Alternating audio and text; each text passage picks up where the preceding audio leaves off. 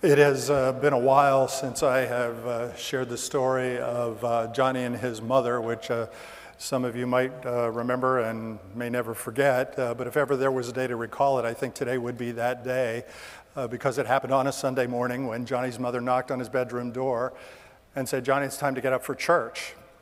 Uh, but there was no response. And uh, so she waited a few minutes and she went back and she knocked again, this time a little bit louder, and said, Johnny, come on, you're going to be late. It's time to get up and get ready for church. And this time she heard him calling back through the door, I'm not going to church today. And so she opened the door and she said, Johnny, you know it's Sunday. You have to get up and go to church today. And Johnny protested again and he said, I'm not going. And so Johnny's mother said to him, Johnny, you give me two good reasons why you shouldn't have to go to church today. And Johnny said, Because I don't like those people, and they don't like me. Now, you give me two good reasons why I should have to go to church today. Johnny's mother looked at him and said, Because you're 43 years old, and you're their pastor.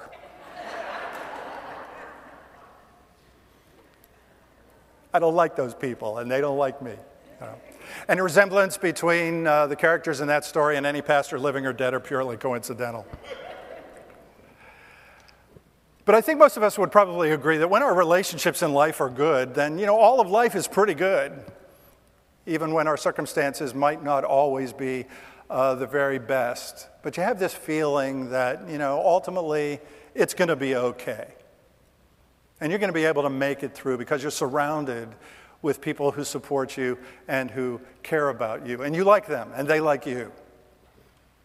I think most people would probably also agree that when our relationships are not good, you know, life is just generally kind of a downer, even though our circumstances may actually be pretty fine. And so uh, last week, when I was scrolling through the headlines, you know, I, I hit that story about the, uh, you know, legendary unretired NFL uh, quarterback Tom Brady and his wife, whose marriage appears to be on the rocks, even though their combined net worth is something like $650 million, and yet still not enough to make them happy and keep them uh, together. Or as the Beatles put it, money can't buy me love. And I also think of people who I've known over the years who have said things to me like, you know, I really like, uh, you know, the work that I'm doing, but my boss is the worst.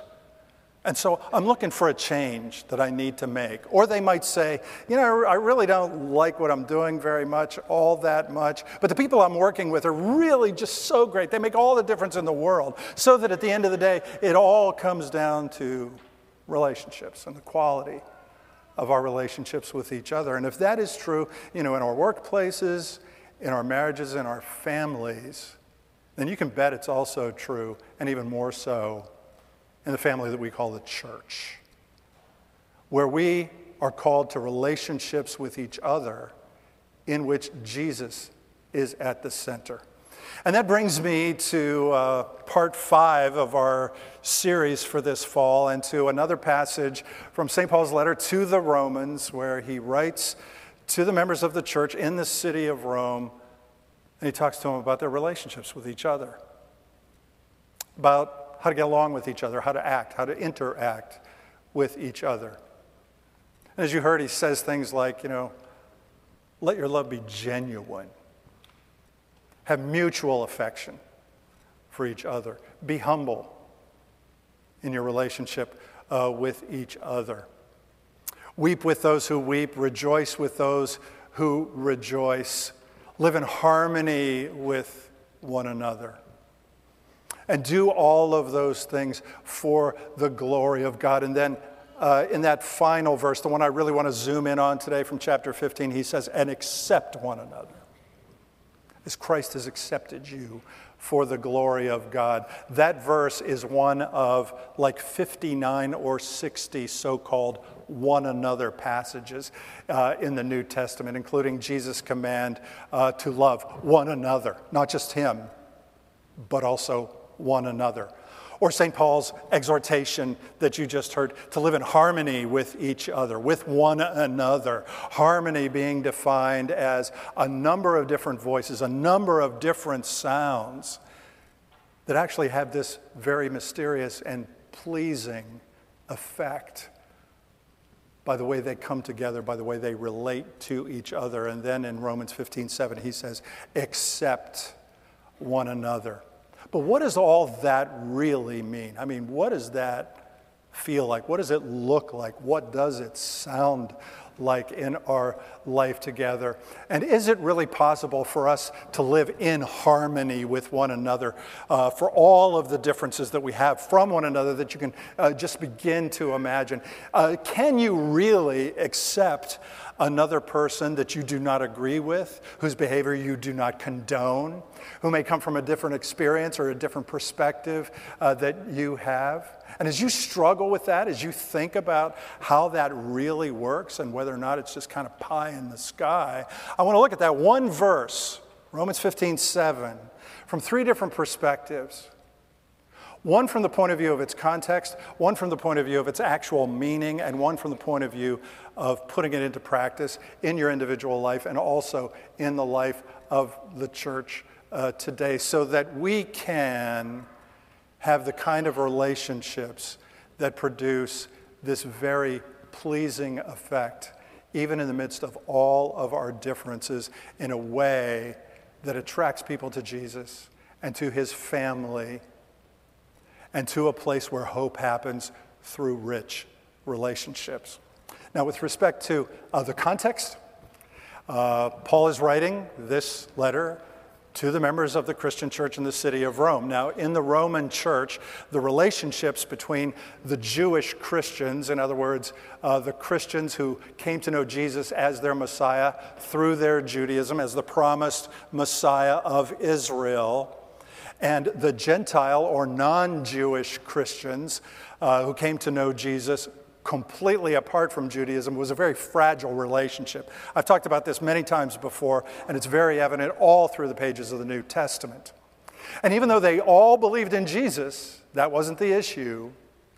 Their other differences from each other uh, began to drive a wedge in their relationship. It compromised their unity, which compromised their harmony, which comp- compromised their witness as a church. And so, you know, if you think that this stuff just happens only today.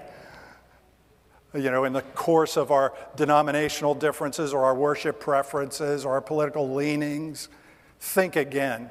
This stuff is as old as the faith itself. It's been going on from the very beginning, and quite frankly, it's part of our fall into sin. And so in the Roman church, you had those within that group of Jewish Christians who, you know, kind of copped this holier than thou. You know, we knew Jesus before you did. We keep the law and you don't, so we're closer to God than you are, kind of an attitude in relationship to the, to the Gentile Christians, which would have made Paul's word applicable to the Jewish Christians who were not completely accepting of the Gentiles. It's also true that this letter uh, was written at a time when the Jewish Christians had actually been expelled from the city of Rome by the Emperor Claudius for about 10 or 12 years, give or take, and now they were beginning to return. So that these words of Paul were actually applicable to the Gentile Christians who may have felt like it was, you know, good riddance. And now they're coming back, and Paul says to them, accept one another, welcome one another, receive one another, because you're all one in Christ. That's the most important relationship of all, and it makes all the difference in the world for your relationships as well. And that's kind of the meaning of, or the context for that uh, passage. With respect to the meaning of the passage, you know, the word accept in uh, Romans 15 7 is uh, a form of the Greek word lambano uh, which uh, some Bibles also translated as welcome or maybe receive, in addition to accept. Welcome one another, receive one another, accept one another. But what lambano literally means, and what it really suggests, is taking hold of another person and drawing them closer to you. It's like an embrace. It's like coming close to them having them come close to you. accept one another, welcome one another, receive one another, get close to one another. That does not mean settle all your differences with one another. It does not mean that you do not have differences in your life or your experience of the faith. It does not mean that those differences just kind of automatically uh, disappear. Jesus hung out with people who are outside of his religion, outside of his race, outside of his culture, outside of his context. Jesus ate with sinners and tax collectors and Samaritans, not because he always agreed with or condoned their behavior, but because he accepted them. He drew them close to himself in order that they might have a relationship with him, a relationship together where love flows from him to them and then flows from them to him and becomes a life of obedience and of faithfulness in mutual affection with the living God. That's acceptance. That is the meaning of the word in uh, Romans 15 7 with respect to how this all plays out and uh, how you put it into practice, you know, there are all kinds of things that I could talk about that would even take up a whole nother sermon. But, you know, what it always includes is this idea of, of being together with each other, getting to know each other, getting close uh, to each other, even in spite of our differences. It may involve getting out of your comfort zone and being with somebody who has a very different perspective than, uh, than you might have. It involves forming a relationship in which Jesus is at the center and that is so strong and it is so intimate and it is so close that you can even disagree about some things without being disagreeable. In a world where our discourse is very coarse. And it sounds a whole lot more like that noisy gong or that clanging cymbal that St. Paul talks about in 1 Corinthians 13 than it does about this beautiful harmony that he speaks of in Romans chapter 12. At the end of the second century, uh, there was a theologian by the name of Tertullian. He made this remarkable statement as he observed the pagans, the unbelievers in his city, watching the people of this odd new community of followers of Jesus. And as they did, they said, See those Christians? How they love one another. Jesus in the Gospel says, All people will know that you are my disciples if you love one another. And so uh, here at St. Andrew, we encourage rich relationships with each other in a number of different ways. You know, we have children's ministries here at St. Andrews, you know, stuff like back to school bash, trick or treat. Not just to teach children, but to bring them together in a relationship with each other so that even from that young age, they begin to grow up together in Christ in the midst of the differences that they have from each other. Here at St. Andrew, uh, we send uh, the members of our confirmation classes out on you know, lock ins and, and retreats, uh, along with the, uh, the young women and men of our high school youth ministry who come here on Wednesday night for a, an event called City Lights, just to be close to each other. To form relationships with each other around our faith. And so, this isn't just kind of frivolous socialization. Here at St. Andrew, we have an adult, senior adult fellowship and they come together. But it's not just for the fun of it, although there's nothing wrong with the fun of it. That is, that is good stuff. And you get that here at St. Andrew. But it's also a setting, an atmosphere, an incubator for relationships to form in which Jesus is at the center in a way that helps us to know that it's going to be okay, that we can go on because Christ is coming to us through the people that bear his name. Martin Luther famously said, if you want to know where God's people are, if you want to know where God is, go to where God's people are. That's where you're going to find him.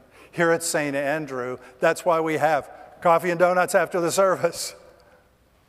You know, that's why we built a building that has a family room with a fireplace in it and a, and a coffee shop known as the Common Ground, because this isn't just a place where hope happens uh, through dynamic education and through faithful worship and through compassionate service and through gracious outreach. This is a place where hope happens through rich relationships among sisters and brothers, one and all, who come together to support one another and to experience the life changing difference of God.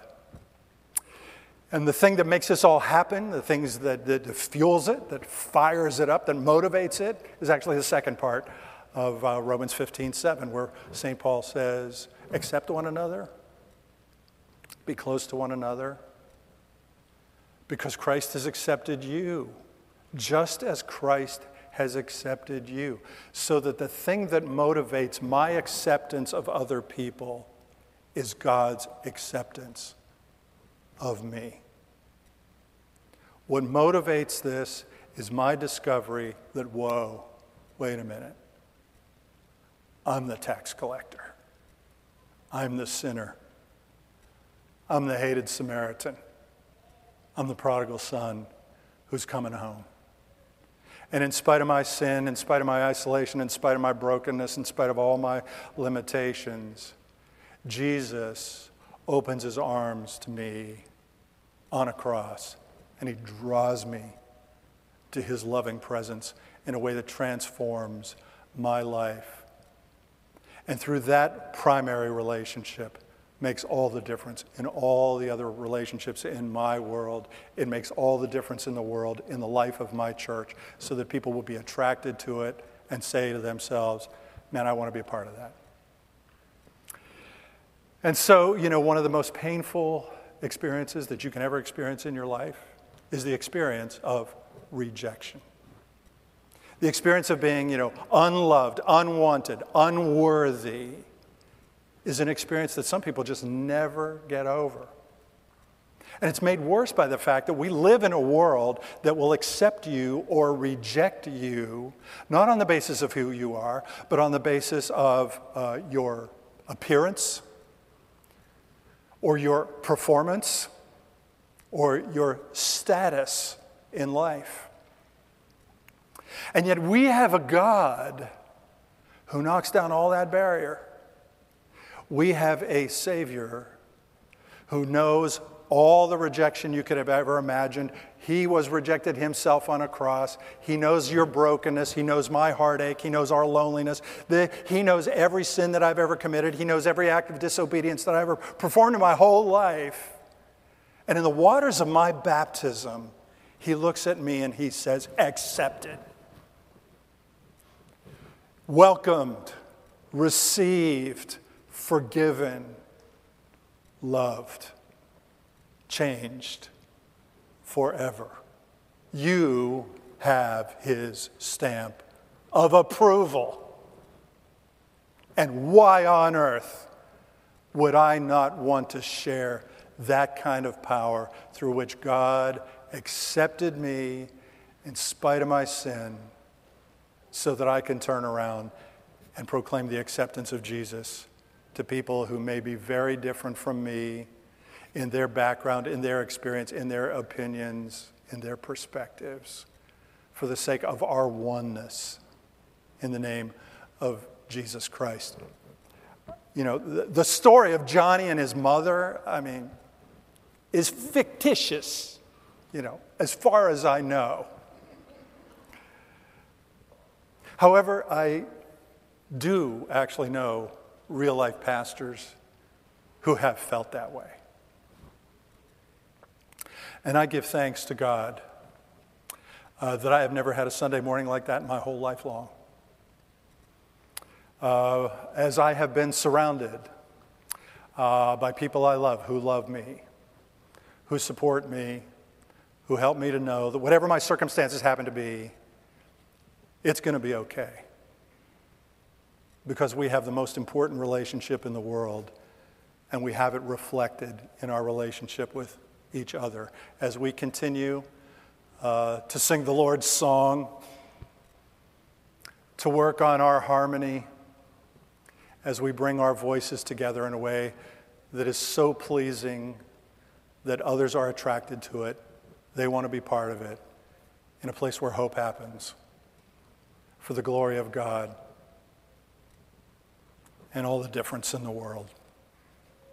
In the name of the Father and of the Son and of the Holy Spirit. Amen. I invite you to rise as we confess our faith together.